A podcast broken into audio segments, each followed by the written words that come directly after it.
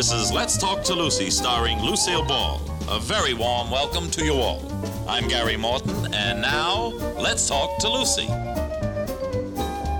Hi, this is Lucy. I'm out at Warner Brothers Studio today. It's the only way I could catch up with my friend Vivian. Vivian Vance, you know, from the Lucy Show. And if any background noises you might hear out here, I want you to know that it's from a big uh, movie set where they're shooting The Great Race with Tony Curtis and Keenan Wynn and Vivian Vance and uh, Arthur Natalie O'Connell, Wood. Natalie Wood, and uh, Peter Falk. Jack and, uh, Lemmon. so this is a pretty exciting set, and I'm just hoping that we can get a little gab fest going here and be able to hear ourselves. You know, I feel very fortunate having caught up with you finally. Once we took that little hiatus from our Lucy show, you just flew the coop. You went away to Connecticut like a homing pigeon. And I guess nothing less than the great race here at Warner's would get you back at this time of year, right? That's right. Connecticut must be divine right now. I It's miss still the one. change of seasons. I envy you that house. You know that. Now, through the years, Vivian, hundreds and hundreds of letters from our fans that want to know if you and I are really good friends off the screen as well as on. And I think this happens to be the perfect medium for answering that question. Yes, ladies and gentlemen of Lucy's radio audience, we are good friends off and on the screen. I think uh, it would be impossible when you come to think about it and how many years you've seen us working together on television. I don't think it's possible for people who aren't good friends to work this long. Do you really, Lucille? I, I couldn't do it. I think that they find it hard to believe uh, that we can really, honestly uh, say that we like each other as much as you and I do. But I think that's because they're not aware of the respect that we have for each other, not just in our work, but as women. and in our work. I think both ways, Lucy. Yes. I think that it's uh, there is no love without respect. That I have found out. That's something that's absolutely true. Unless one respects one, one cannot really love them.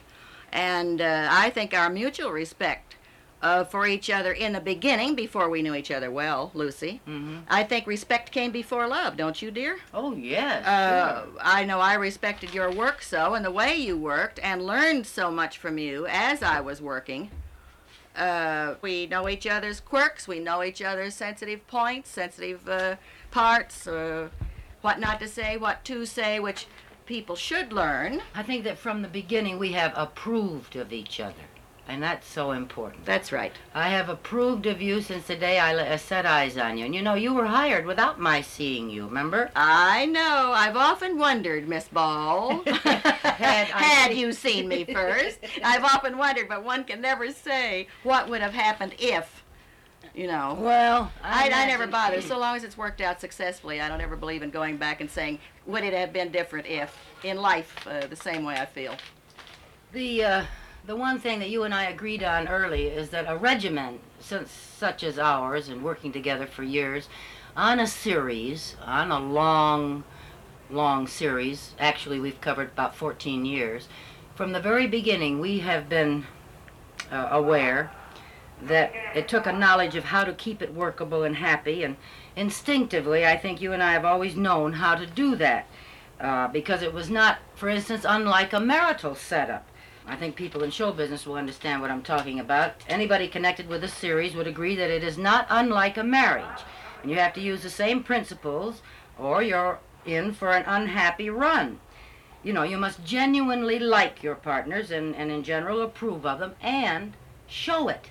That's something you and I have always insisted upon on our set is communication. We have uh, encouraged everyone around us to speak up, haven't we? It's the most amazing set. I've told this to so many people. The most important thing in the world is the job that you're doing at the time. And I find on some sets they don't even discuss it, nor is one allowed to have an opinion. And our opinions are loud and strong. I think the other thing, we've also been willing to admit we're wrong. If it, it's if it's proven by somebody else that Yes, we're and we wrong about a certain We point. don't sulk That's about it, it. We that's just it, say that's that's, it, that's all right." I'm wrong. I've heard you say so many times. That's it. I'm wrong, and uh, I hope I've said it as often as you have because I think I've been wrong more often than you have. Oh, Yes, I've I've always been very well aware that you are a, a very valuable show doctor. So I have relied upon you all these years. What you really think about a scene, I listen to. And I very seldom disagree with you because you're usually right. One of the things that uh, that we have known about each other is that um, that we should respect each other's privacy, which we have done as close as we've been. When it came to the real private things, they rested in the corner until each one felt like talking about ready to talk. Yes. And I think that if people in marriage, uh, in families, in schools, in any group, if one would learn to respect the privacy of the other person, uh, I know lots of people willing to go along with you when you're happy, but they Mm. really are not willing to go along with you when you're unhappy or you're having troubles. You and I have been through a lot together. We've been through a lot, Lucille. That's another thing I think that's drawn us even closer through the years, rather than the long association driving us apart. Something was always happening to us in our own private lives. Lots of it good and some of it not so good. Mm-hmm. And uh, before we wind up our conversation today or tomorrow, uh, we'll talk about both. That's a little good bit. idea. A little bit about the bad and a lot about the good, okay? Mm-hmm. We were talking about how we have managed to get along all these years and how important we found it to uh, set the example. We have about 100 people on our set uh, daily, and we've worked with them for about 14 years, and I think it's uh, because we were aware that the way we acted, they would follow. And I think, Viv, you'll agree that we have been cognizant of that right along, and the example that we set would mean a happy or an unhappy set.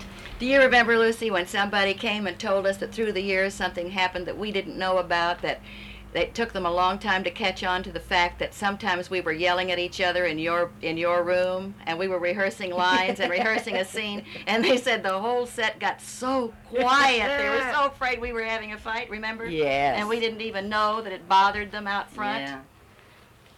We've had uh, a very unusual run, Vivian. Uh, I don't mean the length of our run, but the length of our friendship and the way we've managed. We've only been angry at each other about three times in 14 years, isn't that right? like children Yeah. we got angry like children and made up like human beings and adults but we got angry like children and it both almost killed both of us you walked one way, I walked the other. We went outside the stage. Everybody got very quiet, and we went outside. The doors slammed, and we fell into each other's arms and came back crying. crying like mad over some silly stupid thing i don't even remember what it was now no, I can't remember what any of them were. But the, you know, the only parts that were difficult for us is when you were unhappy and I was unhappy, and we were facing big crises in our lives, and it was very difficult for everybody then. but I we both went through it at the same time lucy Isn't did you ever stop to think how Mhm. really fortunate for the two of us because we did have to go on the set and we did have to work and we did have to get that show on film I think our work was good for us at the time, don't you? saved my life Yeah. The, uh, the, the wonderful, happy way our lives have turned out. I tell you, I, it's unbelievable, but thank God, I just can't believe the, how happy you are and how happy I am these days. I look at us now sitting and laughing most of the time. Most of the time we're Mhm. laughing and gay and happy. We both look better, Lucy. I know people say that to you. What have you sure. done? Have you done something to your face? You know. I say yes. I found someone I love who understands uh, what a home is for, and we enjoy our home, and we enjoy each other's company. I have someone to talk to, someone to confide in, and someone to live for and share things with, and that's why my face looks better. I know that. Well, I could say that old-fashioned ditto to that. hey, uh, time's up for now.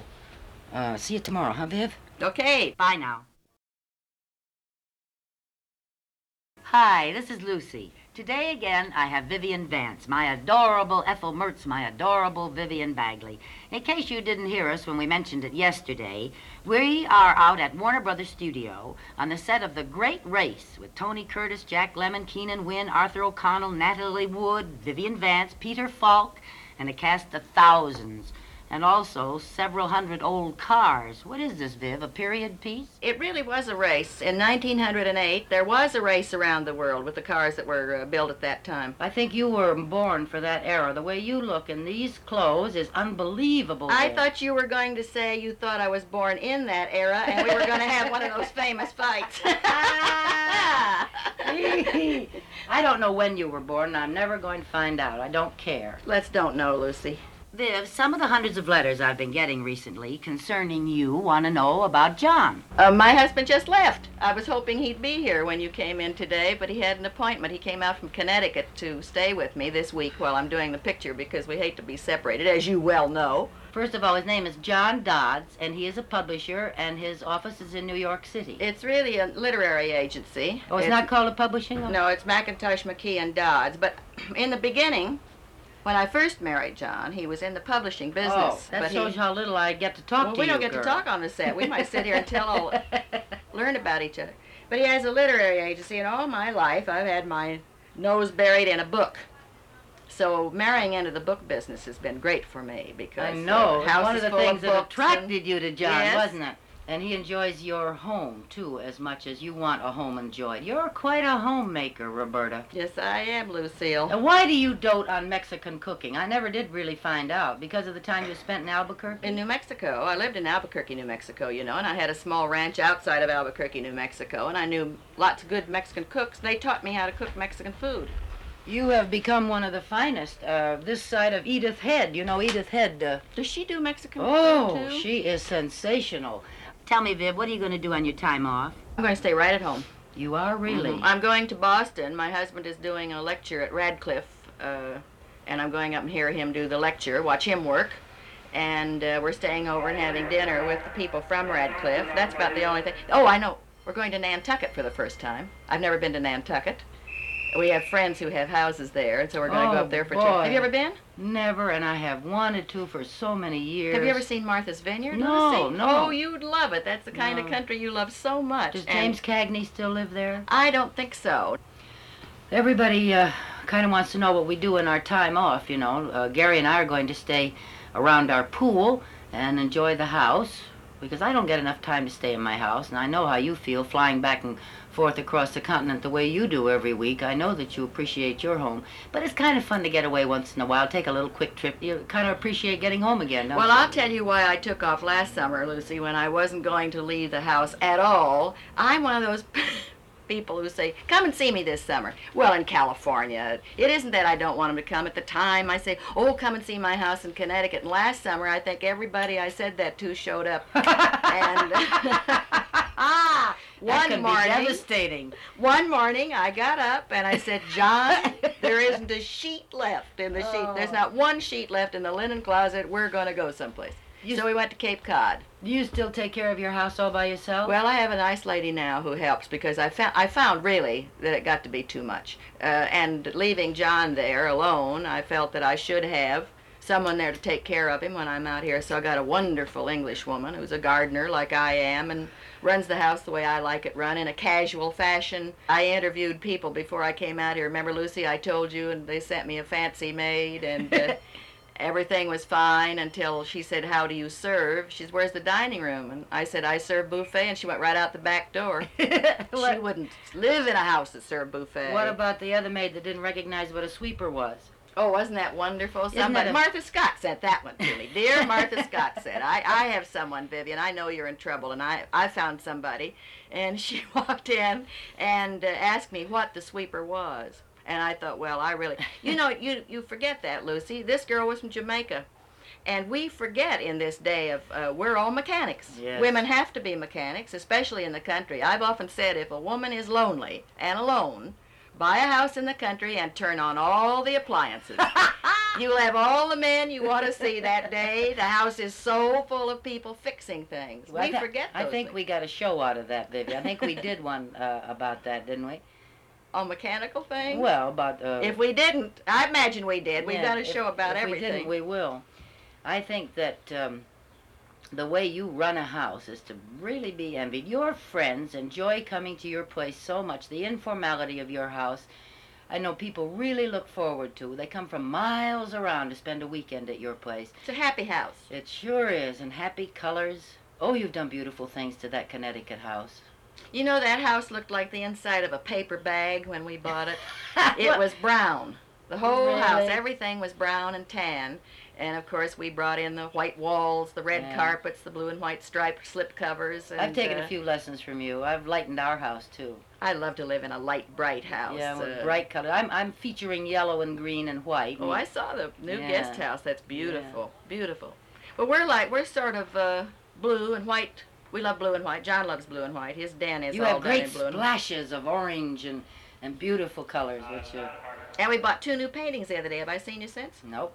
We bought two new Streeter Blairs the other day, Oh. and oh, there he's a magnificent painter. Uh, you know, I went to his last show, and Benny Price bought the whole show, the whole show right off the wall. I'm living for the day when I can afford about 40 Norman Rockwells. Well, Lucy, and I want to do fee, but that I'm afraid is way out of my class. I'm very Americana when it comes to paintings. I um, I can't fall down about a lot of them. I, I don't know that much about them, but I sure love Norman Rockwell. Well, you will love Streeter Blair. He's certainly the best modern painter of primitives, and we got one wonderful one of a New England village You in get- Connecticut. You gave me quite a look the other day when I said I was waiting for the day when I could afford the quiet art of Wyeth. Oh my! Yes. So don't you wish we could, dear? Yeah. Don't you wish we'd have bought one a long time ago? I envy these people so who recognize Yeah. these people a long time. Well, his uh, sister, you know, who's married to Peter Hurd, lives down in New Mexico. The great Peter Hurd. Uh, Wyeth's sister is married to Peter Hurd, and she's one of the finest artists I think in the world.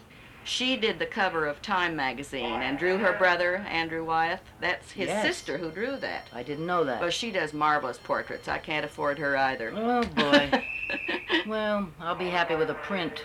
I got your print. Christmas present the other day, Miss Ball. Yes, you had me all intrigued. Mhm, I bought it in a hot Sunday afternoon in Hollywood, California, and you have no idea what it is. You but I saw something that you love, and I said, you just put that away, and I'll pick it up at Christmas time. You certainly do your shopping early. I never have before. It's just that I saw that one thing. You're a pretty hard girl to buy presents for, Miss Ball. Not really. Yes, you are, dear. Now, Really? no, I'll say this for you. No matter what I buy for you, it's something you say you've always wanted. So, well, some of the most beautiful things I have you've given me. Remember the first uh, presents you gave me, the the um, portraits of the children? Wasn't that fun? You Oh, didn't know a thing. I had an artist, uh, ladies and gentlemen. I had an artist who was a friend of mine who taught at the University of New Mexico, Lloyd Goff, who does very good portraits. And uh, I sneaked him in, and he got a look at uh, the children, and then we got color pictures of them without Lucy knowing it. And he did two portraits for Christmas. They're darling portraits. Oh, weren't the kids cute then, Lucy? Yeah. That big black fur muff. Yeah, they were adorable. They're they're nice kids now. I guess that's just a blessing that they are the way they are. Well, Vivian, I can't believe it, but our time is up for today, but I'll see you again tomorrow, right? Bye now. Hi, this is Lucy, and I'm still out at Warner Brothers. This is my third day out here. I'm trying to get an interview with my friend Vivian Vance. I must say, some of these background noises, hear that? Some of these background noises are making it a little difficult, but I say it adds color to the scene because it's for sure. You hear that? Vivian, uh, I want to continue talking about some of the things we were on yesterday because I know that our listeners are interested. And I've got so many things I want to ask you. First of all, is that another new gown you're wearing today? Isn't this a beauty? Looks like orange sherbet. As I say, you were certainly born for this era. This is a period piece, 1908, you say, right? Mhm. We're on the set, uh, ladies and gentlemen, of The Great Race, a picture being made out here at Warner Brothers with a very large, wonderful cast. And uh, who are the leads, Vivian? Well, the three stars are Jack Lemmon, Tony Curtis, and Natalie Wood. My, that's quite a Uh, cast. And all these other thousands of people done up in period clothes out here, and these period cars. It's taken from a true incident, I understand. The Great Race that was really run uh, in 1908. 1908, they Mhm. started in New York City, went to San Francisco, and around the world. It's so funny because one car, it's one of those mad, wonderful comedies that Blake Edwards is doing nowadays. Mm-hmm. Oh, I'd love to work for Blake Edwards. You're very lucky. Hey, Viv, yesterday, just before we ran out of time, we started talking about the children. You know, I- I'm going into this teenage era now, and it's scaring the daylights out of me. It's pretty scary, isn't it? Yeah. I don't. Well, it's a rough period for the teenager too. It's it's rougher really on the teenager, I think, than it is the parent. There's just one thing I'm sure of, Viv, and that's that I am not going to let down in my discipline, because that I know they want, whether they know it, you know, and voice it right now. I want to tell you, Lucy, I talk to so many teenagers in my work in Connecticut in the hospitals uh, who have never had discipline and who want discipline badly.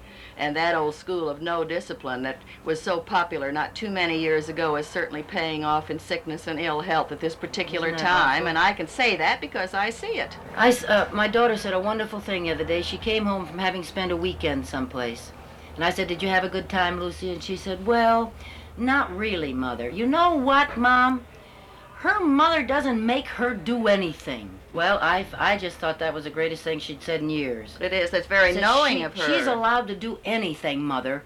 And I, uh, that she just showed her disapproval that way, and I could have kissed her. Well, too, on the other side of the coin, I talk to people who had too much discipline. There's a wonderful in between, a marvelous in between of letting the person grow up, letting the person find himself or herself.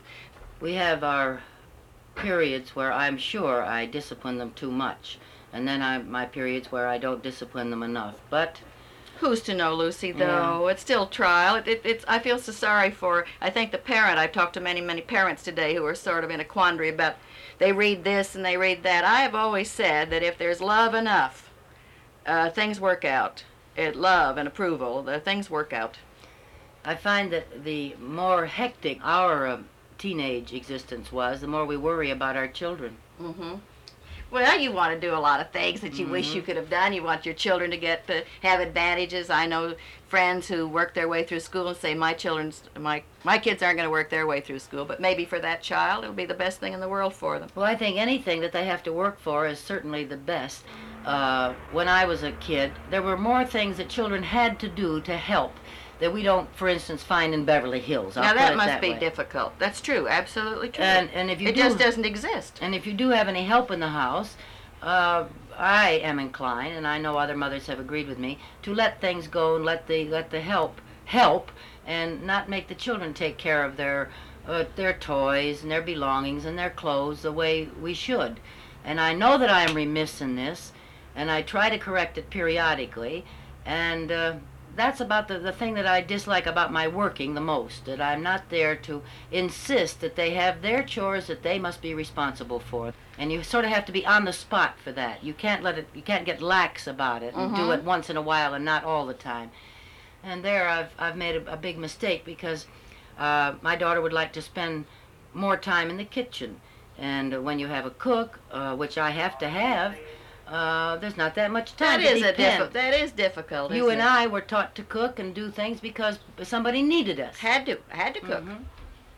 And I think it's wonderful to feel needed. And, you know, I think any time we can give our, our children um, an idea of where they're needed, I have noticed that my children respond beautifully. Absolutely, and we never get over it, Lucy. Nobody ever gets over that. I know we have so many problems with our older people in the hospitals. Uh, one of the reasons uh, that they're there and unhappy and miserable is because nobody needed them any longer. I've always thought that, the, it, for instance, within small towns, how the PTAs, any place where women are gathered to do good, if they would um, direct some of their needs toward these elderly people, they would find great response.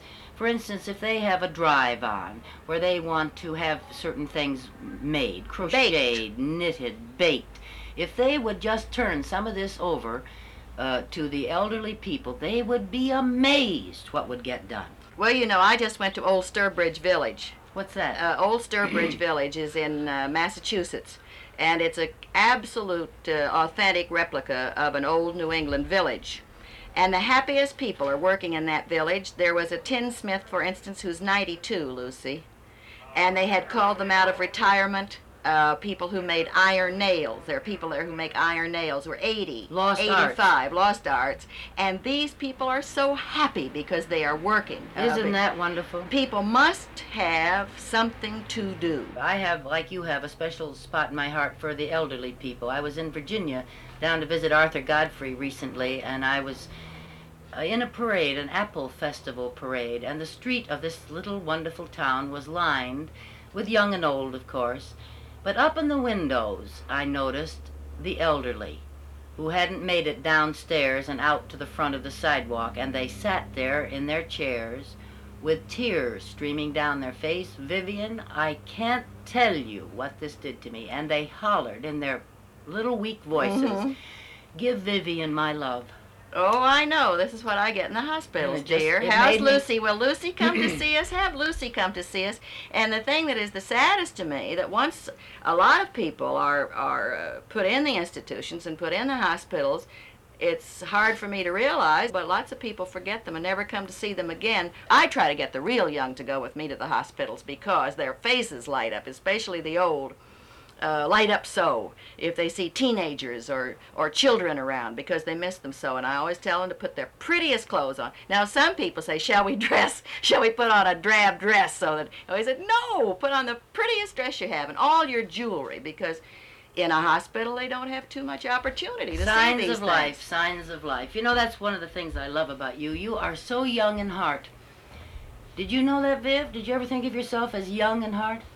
I hope that I will always be. The older You people really whom I admire are the people who have stayed interested in the young. Hedda Hopper's one of those. Isn't that one? Uh-huh. This is a g- woman who's interested in everything and, and, goes out up, and does something about it. and keeps up. And keeps herself up too, And pretty looks good. beautiful. Yes, she is a beautiful woman. Incidentally, ladies and gentlemen, if you're wondering what all these background noises are, we are out at Warner Brothers Studio on the on a great big set of a great big picture called The Great Race, and Miss Vance is getting a call right now. They're now calling to go me to on the set, Lucille. Okay, They're just calling me. talk Ten to you minutes. later. I promise you, Goodbye. Talk to you later, everybody. Bye. Are you loving Let's Talk to Lucy?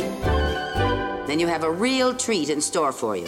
A new episode is being released every week on the SXM app and wherever you listen to podcasts.